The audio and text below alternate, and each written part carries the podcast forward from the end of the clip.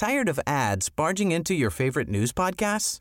Good news. Ad-free listening is available on Amazon Music for all the music plus top podcasts included with your Prime membership. Stay up to date on everything newsworthy by downloading the Amazon Music app for free or go to amazon.com slash news ad free. That's amazon.com slash news ad free to catch up on the latest episodes without the ads. Normally, being a little extra can be a bit much, but when it comes to healthcare, it pays to be extra. And United Healthcare makes it easy with Health Protector Guard fixed indemnity insurance plans. Underwritten by Golden Rule Insurance Company, they supplement your primary plan, helping you manage out of pocket costs without the usual requirements and restrictions like deductibles and enrollment periods. So when it comes to covering your medical bills, you can feel good about being a little extra. Visit uh1.com to find the Health Protector Guard plan for you.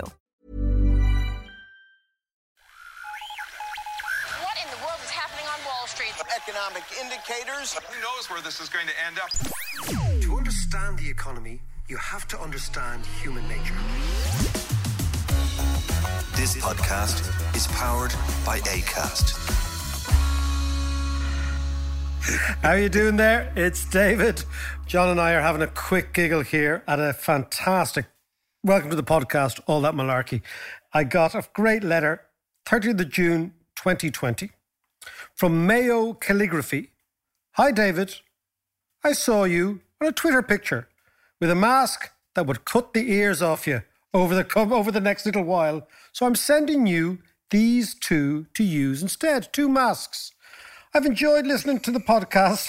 And I've done some of the homework and the reading and the coursework over the last thing. It's keeping me semi sane in the lockdown.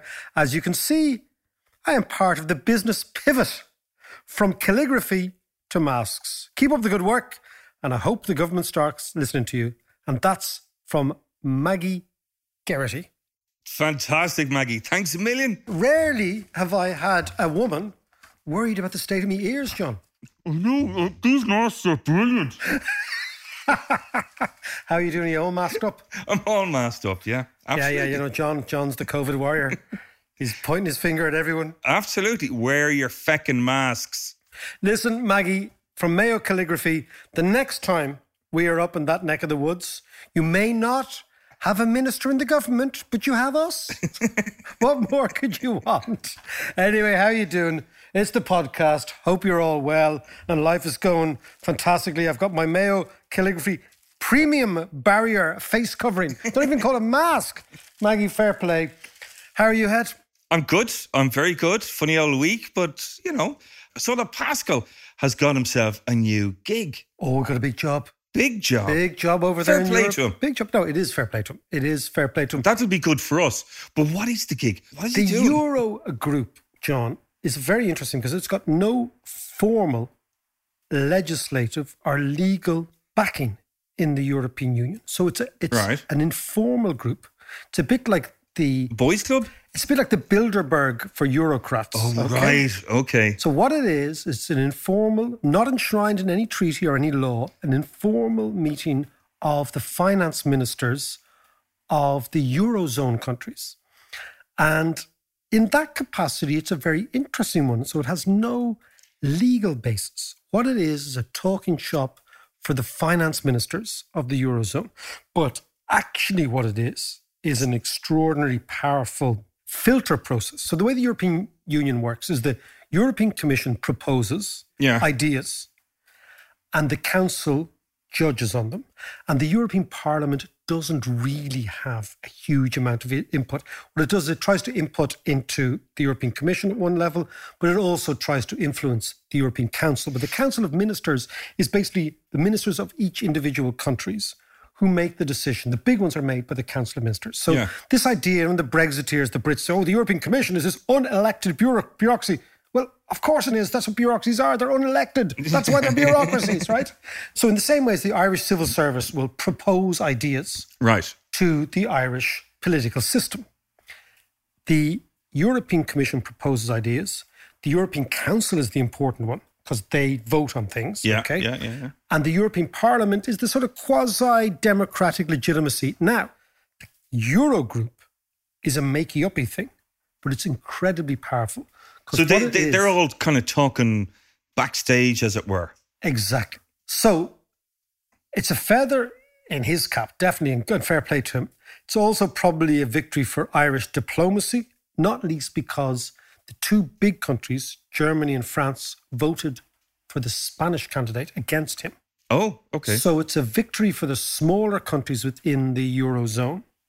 Now, what his job will be, I would say, is trying to massage the various different interests. So the Latin groups want more money from the European Commission, yeah. more money from the European Central Bank. The frugal four, the Germans, the Austrians, the Finns, and the Dutch don't want to give anything.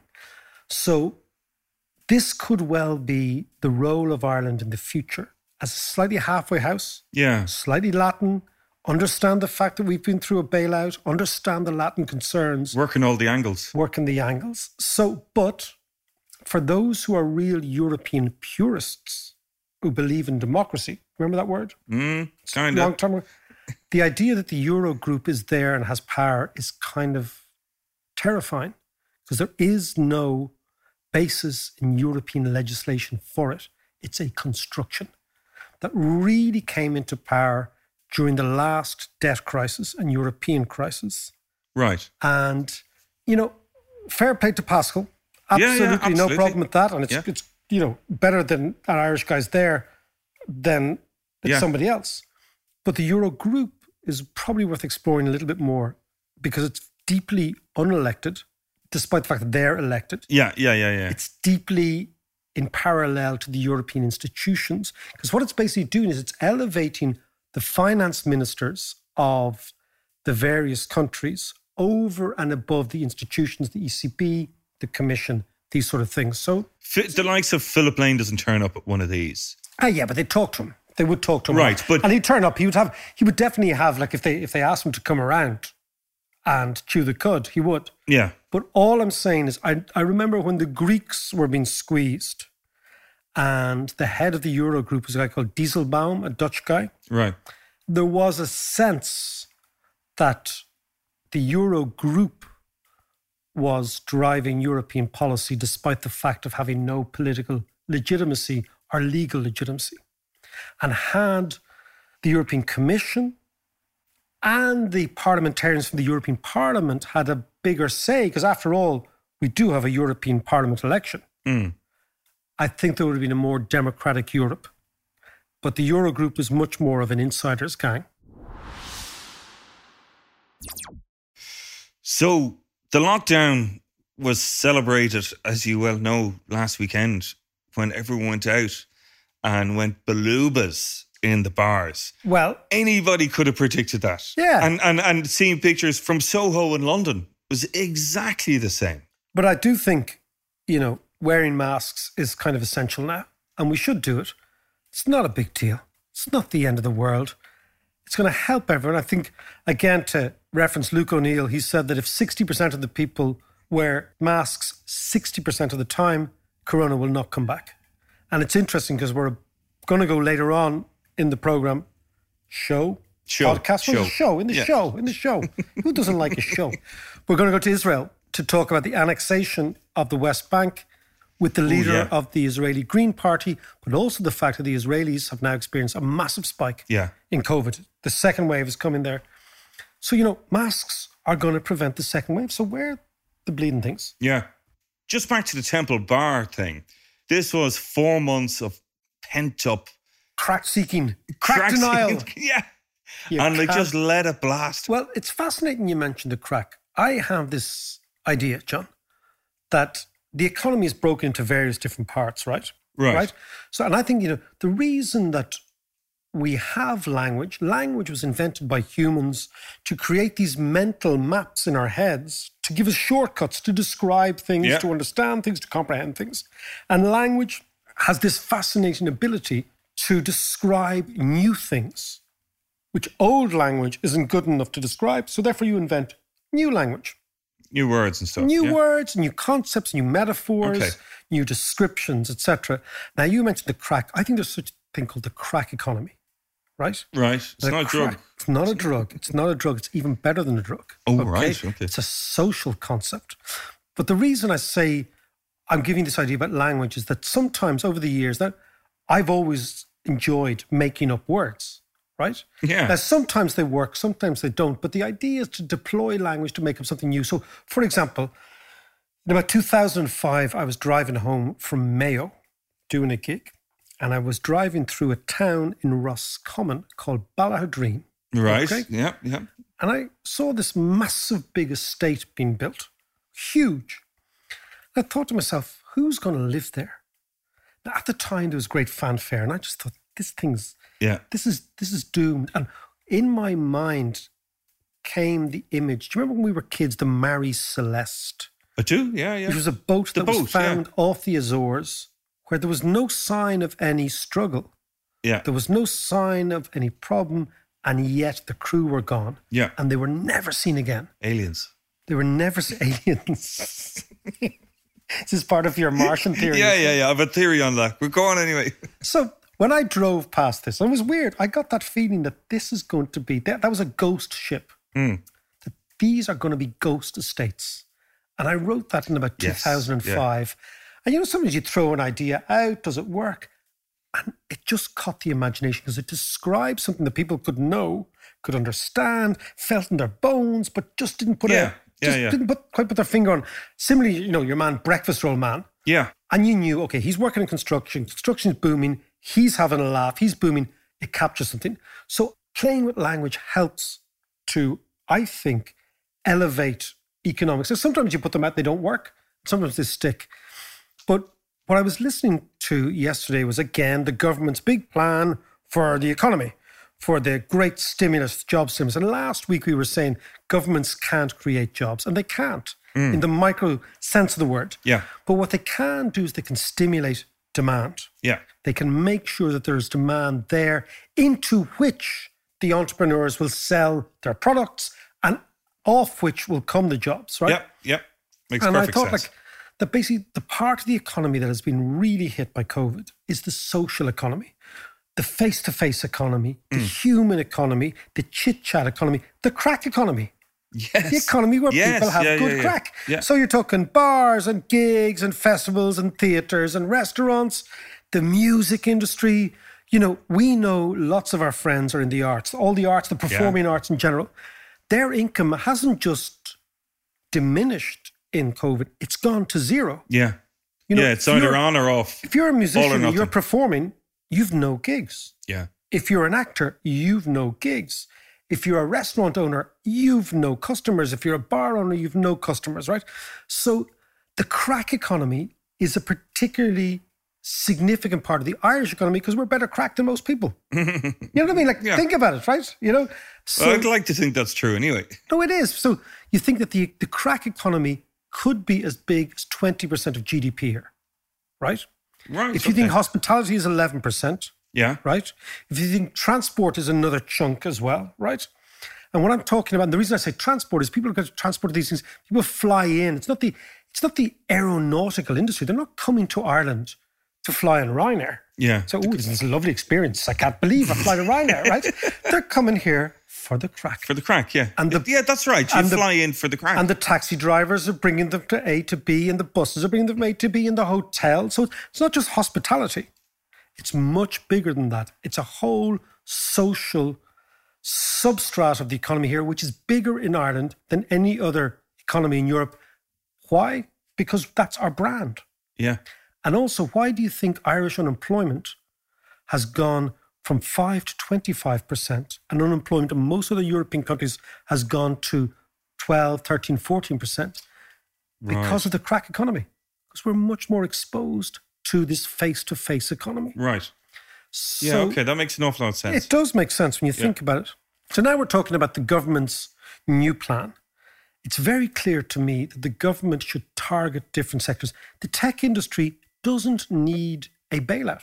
If you Yeah. work in Intel or Facebook, or I mean, Intel being actually the pure example of which, or Facebook, nothing has happened. You've actually profited, you've soared during the last couple of months. yeah.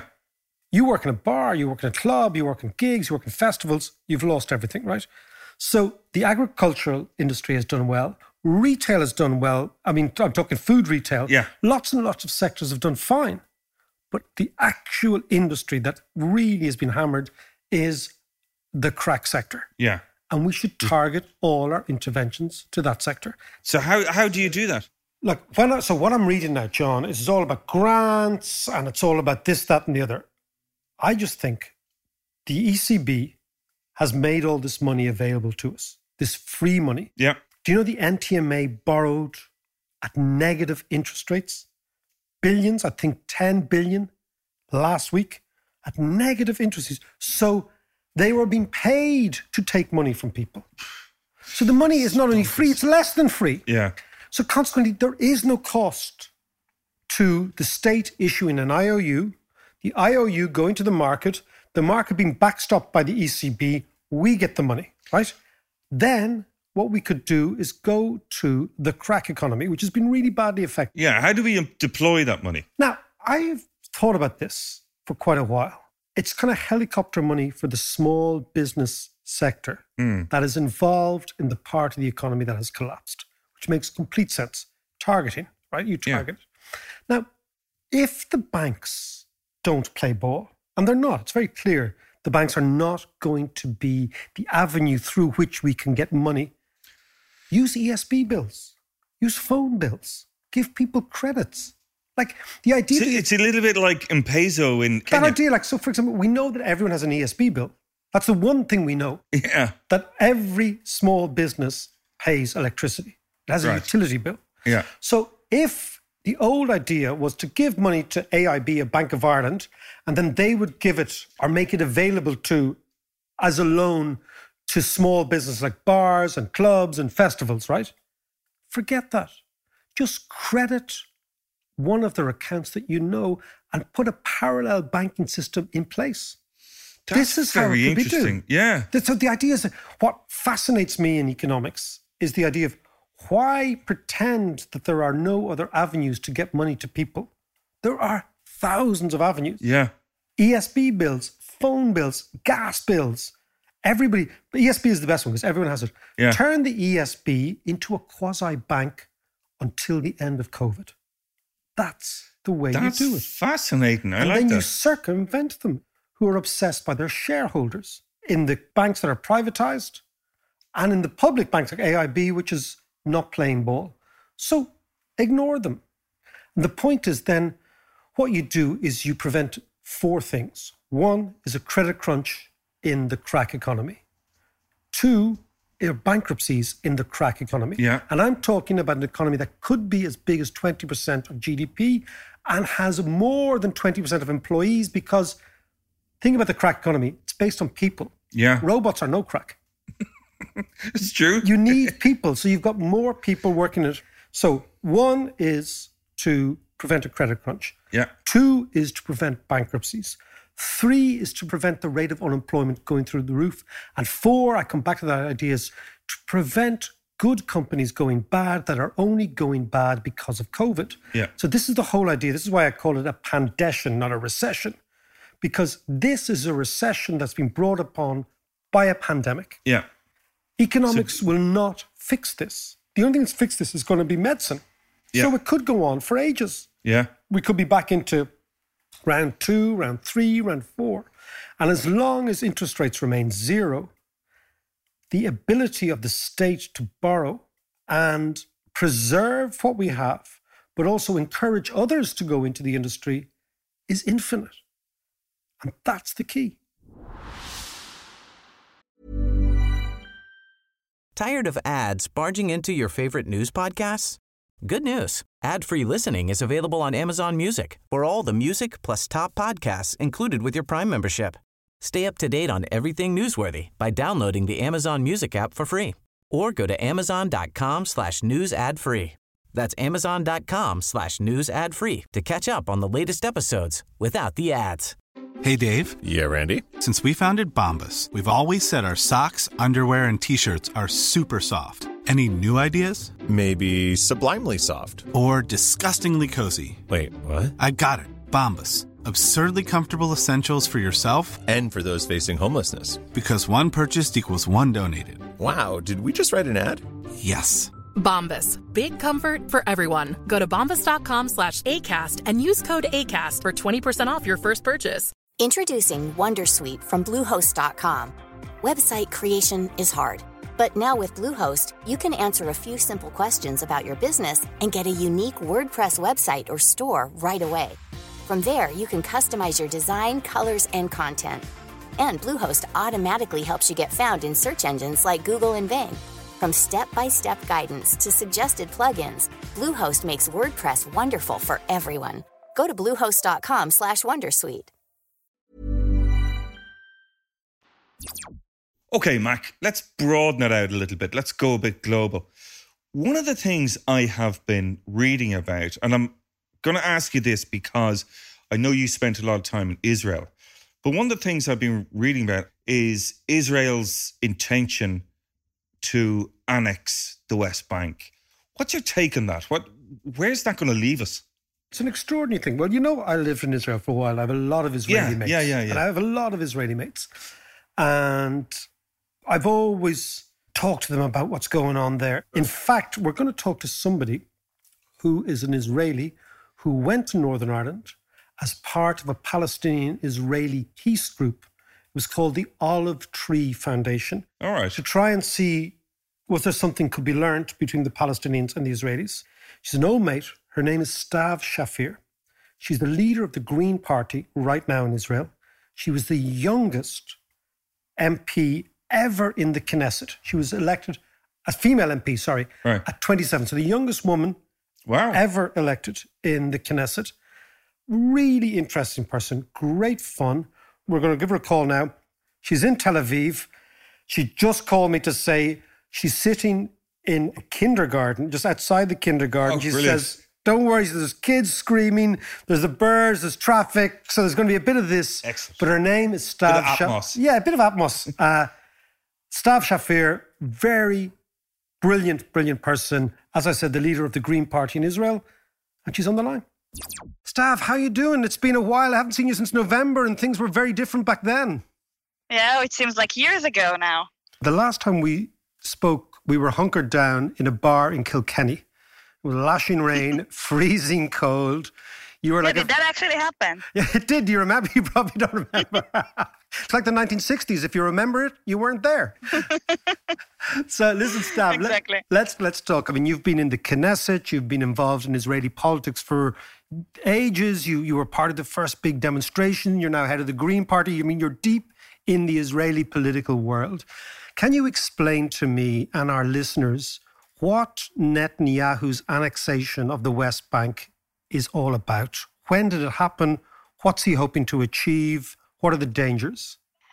Well, I have to tell you that right now, I think he's not hoping to achieve anything with the annexation. It seems like, and and and and this changes every day, but now it seems like he's only using it as another way to create crisis that will distract people's minds from his bad treatment of the COVID and from and, and mainly from the investigations and the trial that he needs to stand to because of his corruption allegations. So, so the annexation, like many other things, are the kind of crisis that he is developing politically, mainly taking care of his own interest, and his interest, his only interest is to avoid trial, and he's using the COVID crisis, he's using the annexation, he's using everything very cynically as a political strategy for his own good. But Stav, tell me, look, you were the youngest female Labour politician in the Knesset. You worked in the Knesset when Netanyahu was boss. What's your take on him? What's he like as a person? What's he like as an operator? You know, give me a sense of him.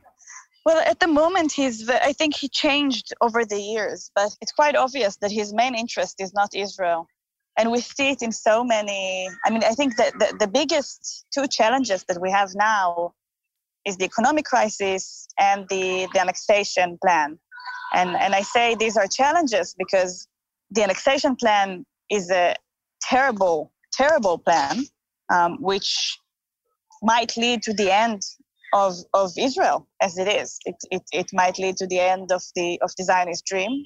it's not good for any of the sides of the conflict. It's not an end to the conflict. It's there is no strategy behind it. There is no plan.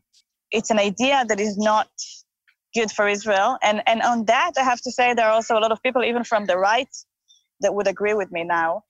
And and that's one side. And the other side is the economic crisis that's being caused now. Israel, the Israeli government, although it has the financial ability to take care of the Israeli economy right now, uh, decided to use our tax money for its own political interests. Uh, so instead of giving the money to unemployed people because of the virus, to, to businesses that are just breaking down uh, right now, they use the money in order to make to build the biggest government that there is and to to for different kinds of political interest within the government. That's a really terrible thing because people are now people just are sinking down because because of the, of the crisis right now. Uh, and i have to tell you most israelis are completely unaware of the situation with the annexation plan. Really? It's not even talked about. Wow. Yeah no it's very much it's very much outside in the in the international media but here in israel the only discourse right now is our economy. What happened is that we went into general lockdown quite early on uh, into the virus and it worked for a while for a few weeks. And then the government just decided not to give money to to the businesses and to and to the workers. So instead of giving money they just opened up everything really really fast with not enough tests with not enough um, infrastructure to deal with the virus. And they opened it up and within a few weeks we're now experiencing an increase of people who got it and and everything is in a complete chaos. And you know sometimes it just feels like the government has a kind of an interest in the chaos. Because when people are confused and have no they don't know how to plan for their future because the government doesn't give them any resources to or knowledge or information to know or, or kind of financial support. So they can't plan ahead. They can't they're, they're afraid of their families. They're afraid of, of their lives. And so with that kind of chaos Netanyahu's trial can go unnoticed or maybe even stopped. People are fascinated here in Ireland. I mean, you know, you've been in Belfast. You've actually gone there as part of it is uh, a part of a delegation to talk about you know the conflict in Ireland, the conflict in Israel. People here are really with the Olive Tree Project. Yes, exactly. Remember, you explain that to me. Yeah. So so I was when I was a student, just after I finished my military service here, which is a compulsory uh, service in Israel. So just after I finished, I went to London to study for three years with a very special group of six Israelis and six Palestinians. Uh, with whom we lived together in the halls of the university and studied together on conflicts. And we learned a lot from from the conflict uh, in Northern Ireland, and and traveled several times to Corrymeela uh, up in the north and and to Belfast I, I don't think that the, it's a very accurate comparison between the two conflicts, and I'm sure that people uh, over there would agree with me. It's sometimes we try to to find similarities, yes. uh, but but it's not exactly similar. What I can tell you, which is similar in in most conflicts, is that when a certain level of trauma and fear of the other side becomes so dominant, and the lack of trust, you need very, very brave leadership, both civil leadership and political leadership, in order to start and to move forward. And what we're lacking here in Israel and Palestine is that kind of leadership. We see a lot of corruption on both sides. We see two leaderships that are not, in both of them are in a way not willing to end the conflict. And there is, of course, a huge lack of trust amongst the two peoples. My generation, we grew up into, I'm 35 now, we grew up into the first intifada when we were teenagers. So buses in Tel Aviv and Jerusalem and Haifa were exploding all the time. We, we were, until today, every time I go on a bus, my, the first thought that I have in my mind is to look underneath the seat to see if there's no uh, suspicious bag that might be a bomb or, or a terrorist. So all of us are, and, and of course, Palestinians are also traumatized from years and years of, of living under the control of, of, of the military and, and under also their own government that doesn't make it easy for them with a lack of freedom. So both of the peoples are traumatized and in fear of the other side. And if we want to end it, we need to create a discourse. We need the collaboration of the other Middle Eastern countries who can be part of that, the moderate Arab, Arab countries, Jordan and Egypt, with whom we have long-standing peace agreements. Um, all of them should be involved, and of course, the international community by giving economic and environmental incentives for, for a long-standing agreement to be able to happen. Now, the plan that comes, the annexation plan, is nothing like that. There's no connection to what I just said. It's not it doesn't listen to the two sides. It basically mixes two communities that see themselves as enemies of each other and, and mixes them together with no security plan for how to protect people, with no economic plan for how to fund the whole thing. And by telling the Palestinians basically that they, they, they won't get any voting rights within Israel, which is, of course, something that most Israelis oppose to. So the, the reality here is that we have and that's after, you know, 40 years of mainly right-wing governments. Israel has 60% support of a two-state solution. That's nothing to be taken for granted. It's a really strong support of a two-state solution in a country that suffers from the conflict and, and from a right-wing government for such a long time. So although we were told so many times that peace is impossible, 60% still believe in peace and a two-state solution that respects the two sides. But the same 60% also believe that all the others disagree with them. Right. Okay. So, so they, it's, it's the exact same number. They think that most of our country is actually on the right. And I think that internationally, also most people think that maybe people here don't want the two state solution. So that's not true. The majority of Israelis want a two state solution. The majority of Israelis don't want to control the Palestinians. They want to have the two peoples, two countries living side by side in peace and that's what our government is expected to do. But sadly, we now have a government that doesn't follow what people actually want. So, Stav, ex- explain this to me. If still 60% of Israelis believe this, the two state side, you want to bring this to a close, you want humanity on both sides, respect, integrity, dignity, and a future for both sides. How come Netanyahu is suggesting in the next few weeks to annex large parts of the West Bank? What's happening? Well, Netanyahu for a very long time is not paying attention to what people actually want. Is is too busy with political spin making.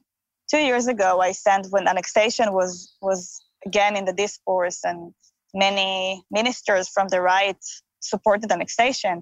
I sent all of them questions in Parliament on what's your plan, like how. What let's let's say we do we annex now the West Bank what is it going to look like? How are you going to defend people's lives? What, what kind of system are we going to, to all have the same, I don't know, education system?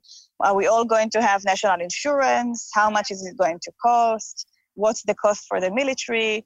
What's the, like, I asked loads and loads of how the government, the mutual government is going to run. Would Palestinians get equal voting rights? I asked all these questions.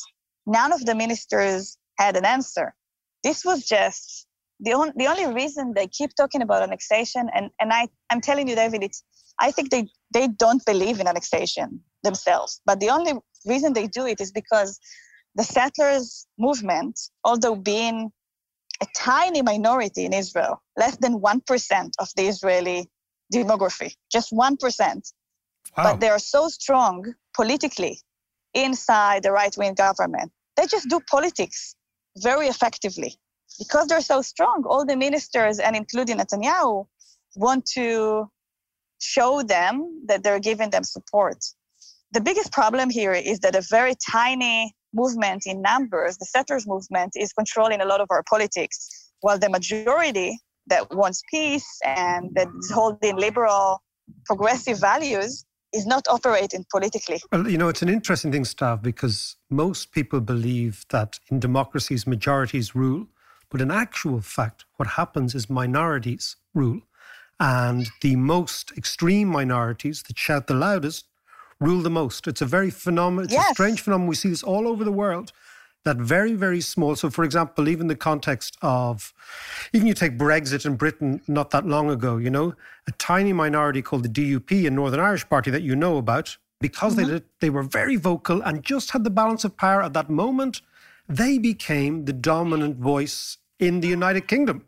about Brexit, as opposed to the 60 million other Brits who voted in various different ways. So what you're saying is the settler movement basically has the has the Israeli government by the balls, in a sense. Yes, exactly. And and the thing is, you know, in 2011, I was part of the organizers of, of, of a big social movement in Israel. That's the eventually was the reason I went into politics. But while we were organizing the protests, it was about social justice and housing prices. And I thought I shouldn't, I should never go there, and none of us should go there. We should influence from the outside and all of that.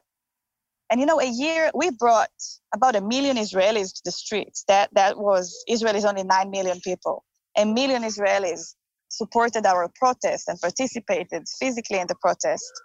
But we saw that it didn't influence politics the way we wanted. And then when I looked at how the system was built, I realized that all of my friends and the people who were part of the protest were just not actually using their power, except for the protest itself. Yes. They were not using their power in order to influence politics. So we were losing our money, our rights, our freedom. Eventually, now we are in a process of losing our democracy because of this government. And all of that is happening while we have a majority for our values, but we're just not operating effectively enough in politics because we think politics is not for us. And that's exactly what we, as part of the young generation of Israel, and I think that's actually a, a, meaningful thing for the Palestinians to do as well. And I wish to see a young generation of, of on the Palestinian side starting to get more and more involved in politics and trying to influence because that's that's our only way forward. So explain to me that from the Palestinian side. I mean, I was always amazed when I was in Israel. You go from, for example, Jerusalem to Bethlehem. You know, you're, you're basically going from one world to another world you know a lot of Palestinians. What are Palestinians feeling about this annexation plan? Well, I, I, I definitely can, can't talk for them. I no, I understand. I understand. My Palestinian, my Palestinian friends don't have any trust in the Palestinian leadership, and they feel like they have like two governments working against them all the time. And sadly, most of my Palestinian friends don't no longer live in, in the region. Um, they have moved to Europe a long time ago those who are here are also like all of us are afraid for their economy are afraid for their rights afraid for their how they're going to work for their families and have greater freedom in the future. That might be something common for for the two sides now that majority of the people on the two sides are in great despair and don't feel like any change can happen. And i think that's as activists we have to recreate that notion of hope that things can look different. So the same thing can happen with the Palestinians and must happen in our lifetime, but it just takes courage from the two societies to start pushing our governments forward.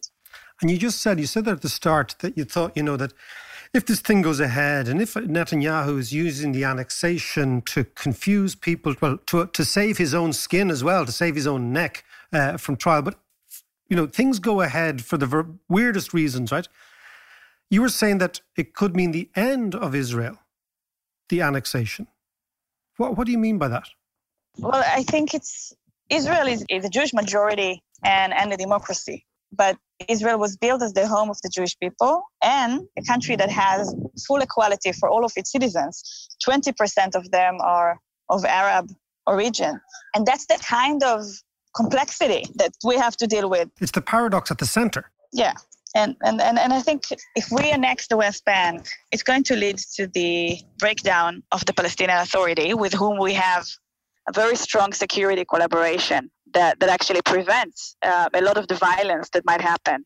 We also are risking the peace agreement with Jordan. We are risking a lot of the, the normalization that's happening with the moderate countries in the Middle East.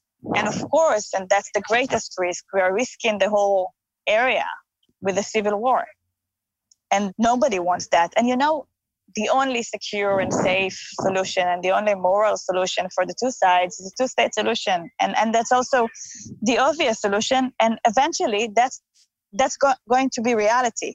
It's just a matter of whether we're going to wait for 20 or 30 more years and more people will get killed because of this conflict or we're going to do it now and save lives and and and save the insanity that this, this conflict causes Stav, I think actually that's a really pretty, uh, it's a lovely way to end. It's the right way to end, which is actually because, as you said, this is the only thing that's going to work. It's the only way that demography and politics is actually moving towards. Listen, Stav, thank you so much. It was lovely to hear the birds in the background, the children in the background, the 30 degree, uh, 35 degree heat of Tel Aviv when we're sitting I here. wish I could invite you to come visit here in Tel Aviv right now. We'd love to. We'd love to come, but we, we'll wait for the post COVID. Talk to you soon. Thanks so much for that. Talk to you soon. Thank you so much. Do you know what really struck me about what Stav was saying there was like, and we've always kind of known this, but Netanyahu is bonkers, right? But he's bonkers in the same Trumpian kind of way. Or maybe he's really clever.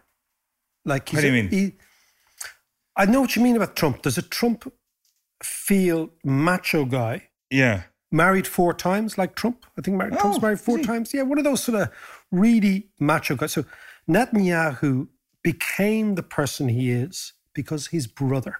Do you ever remember a movie called The Raid on Entebbe? I do. That was a great movie. Right. It was about Israeli commandos going to Uganda. That's right. Yeah. Idi Amin had facilitated the kidnap of an Israeli plane, I believe it was, or an American plane with lots of Israelis on it. I can't remember what it was. And there were kidnappers on the tarmac, there were Israeli citizens, and the Israelis sent down their special forces. Yeah. And they, Beat the shit out of them. yeah, and I believe very few civilians were killed. Mm. But the head of the special forces was a guy called Johnny Netanyahu, who's Bibi Netanyahu's brother. Right. And he was a folk hero in, his, in Israel. Yeah. Good looking young guy, paratrooper, all that sort of stuff.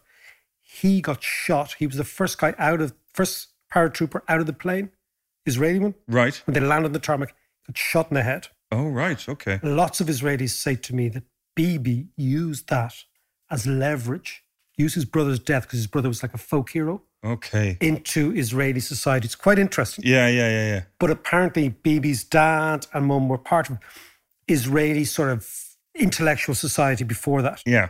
But when I was there, it was pre Bibi, right?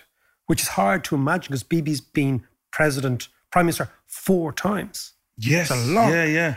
But what Stav was saying was interesting that now it's all about preventing him going on trial. So the only way he can actually be pre- prevent himself from going on trial is remaining prime minister. Yeah. And the only way he can distract the country is by creating these false ideas. I mean, she was saying she thinks the annexation might not happen because it's so badly conceived. Yeah, but it, but it's exactly those kind of tactics and that kind of strategy that is so Trumpian. You know, distract and bluster through everything, throw up all these kind of uh, yeah, these, these these sort of grenades, you throw them up yeah. all over the place. Oh, look, sparkly thing over there. Netanyahu seems to be using the same playbook, but I also think that Netanyahu is emboldened by the fact that Trump well, Trump's, is there, Trump's and they're feeding I mean, off the each worst other. is that Jared Kushner was the one who gave the green light with the Trump plan in January yeah, to take 30% of the already diminished Palestinian land. but the way he went about it was as a property deal. He was going to pay them fifty billion 50 or whatever. billion. Yeah, Stream of income, a bond, the there whole you go, thing. and everyone would be happy. But you know what what Stav was saying there is that if it goes ahead, Israel has two choices. One of which is that the Palestinians become the majority voting bloc in Israel. The Israelis give the Palestinians voting right. Yeah, Once you annex a territory and say it's our country and you're a democracy, you have to give everybody a vote. If they do that, Israel is no longer a majority Jewish state. So suddenly Israel doesn't exist anymore. That's one option. The other option is they do not give the Palestinians a vote. So Israeli Arabs, Palestinians who live in Israel, have a vote. yeah, The 20%, they have a vote. If they choose not to give the West Bank Palestinians a vote, then they run a completely apartheid state yeah. because Like South Africa. like South Africa. Now the Israelis have been walking a fine line for a long, long time, saying this isn't an apartheid state. The Arab Israelis who live within Israel's pre 1967 borders have the vote, they have legitimate rights, and just about that's been tenable. Mm. If they annex the West Bank, and if they don't give the Palestinians a vote, then it's clearly an apartheid state. And what the Israelis seem to forget is that it's breaking all UN resolutions. And if it wasn't for the UN, Israel wouldn't exist. Israel is the only country that I can think of that was set up explicitly by the United Nations. Yeah. So my sense is that if they go ahead of this, and they're going, they're trying to start it next week. That's the crazy thing. Yeah. If they go ahead with it, I think she's right. I think it's the end of Israel. Well, that would be incredible. And maybe it would be even more of a tinderbox than it is now. Well, I mean, what I can't understand is because of the American Saudi Arabian hatred of Iran, the Israelis have forged this crazy alliance with Saudi Arabia Yeah. In Yeah. the region. Yeah. And because Saudi Arabia bankrolls all the other countries, all the other countries can't be anti Israeli. The Israelis have a peace treaty with Jordan and Egypt. They have a tacit alliance with Saudi Arabia. If you look to the north, Syria as a threat to Israel is over. Lebanon was never a threat to Israel. Mm. So the Israelis have everything they want in the region. Do you see what I mean? Yeah, yeah, yeah. They have yeah. everything they want. They've no need to do this. Yeah. And that's what I can't understand. Like, if you're an Israeli tactician, right, and you're looking out from Tel Aviv and you realize we just have to play the game here and we won't be touched. Whereas if they annex the Palestinians, suddenly the game is totally changed. And their position, which has been, I think, immoral, but from mm. their perspective, they've got away with things, suddenly they get the light shine on them again. So it seems to me to make no real sense. What would be the difference between Israel annexing the West Bank and Russia annexing Crimea? What is the difference? Everyone should scared of Russia. You know, I mean, the Russians will say that there's a fundamental difference. So the Russians say is that Crimea, as they call it, Nasha Krim. Right. Nasha Krim means our Crimea. It's written all over Russia. If you go to Russia, I was there last year. Nash Krim, which Yeah. is our Crimea. Crimea was given to, think about this, given to Ukraine by Khrushchev. Right. In the 50s, Crimea was always Russia, was never Ukraine. It was always Russia. Yeah. It's the soul of Russia. It's, it's the Tartar Republic and the Tartars and the Russians. And they're all Russian fought- speaking. Of course, all Russian speaking. So Yeah. the Ukrainians Yeah. in that part of the world. Yeah, yeah. So the Russians feel that they have this idea of our Russian home, and Crimea is part of it. And in the Soviet Union, they gave Crimea to the Ukrainian SSR, but Ukrainian SSR was basically part of the Soviet game plan. Right. Very much so. The West Bank is not Israel.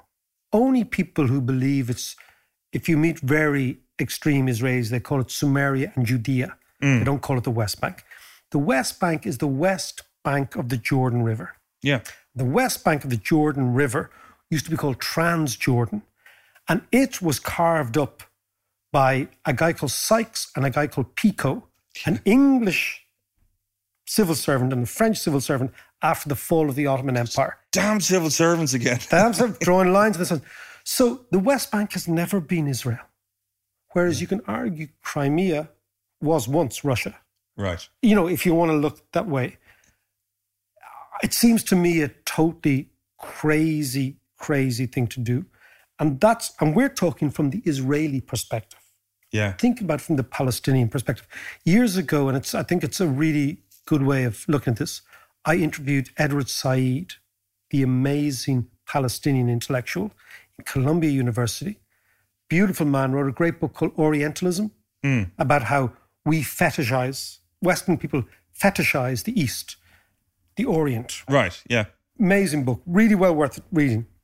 But he said something to me. It was his final comment to me, and I interviewed him, and he was dying. He had stomach cancer, and he was very, very sick. And he's a Christian Palestinian, as many of the Palestinian intellectual class were. And he said, David, if you really want to understand us and the Israelis, you've got to understand one thing. he said, We are the Palestinians, we are the victim of victims. He said, When you were occupied by the British, you were the victims of a race that thought they were superior. Mm. He said, We are the victims of a race who were victims.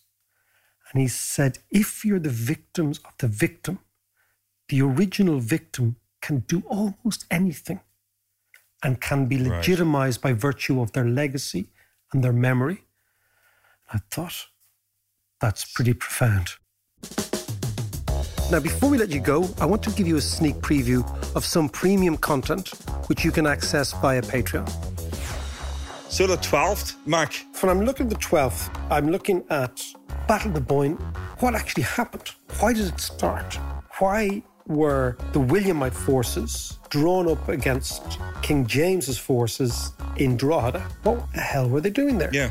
And what you see, it was all part of a greater, greater revolution that people forget that Holland invaded England and took over.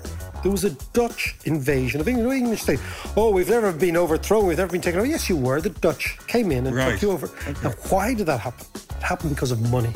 The Dutch invented the bond market in Amsterdam in the middle of the 17th century. If you want to hear more of that story, join us on Patreon, patreon.com forward slash Dave McWilliams.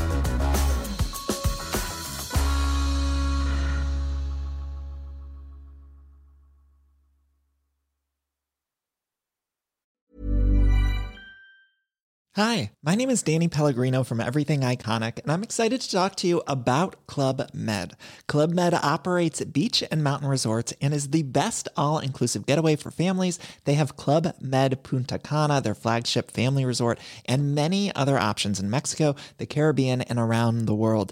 Club Med are the pioneers of the all inclusive concept, which is the best way to vacation. Great for families, groups, or even solo travelers looking for land and water sports, delicious food, and a place to make unforgettable memories. Visit clubmed.us, call 1 800 Club Med, or your travel advisor.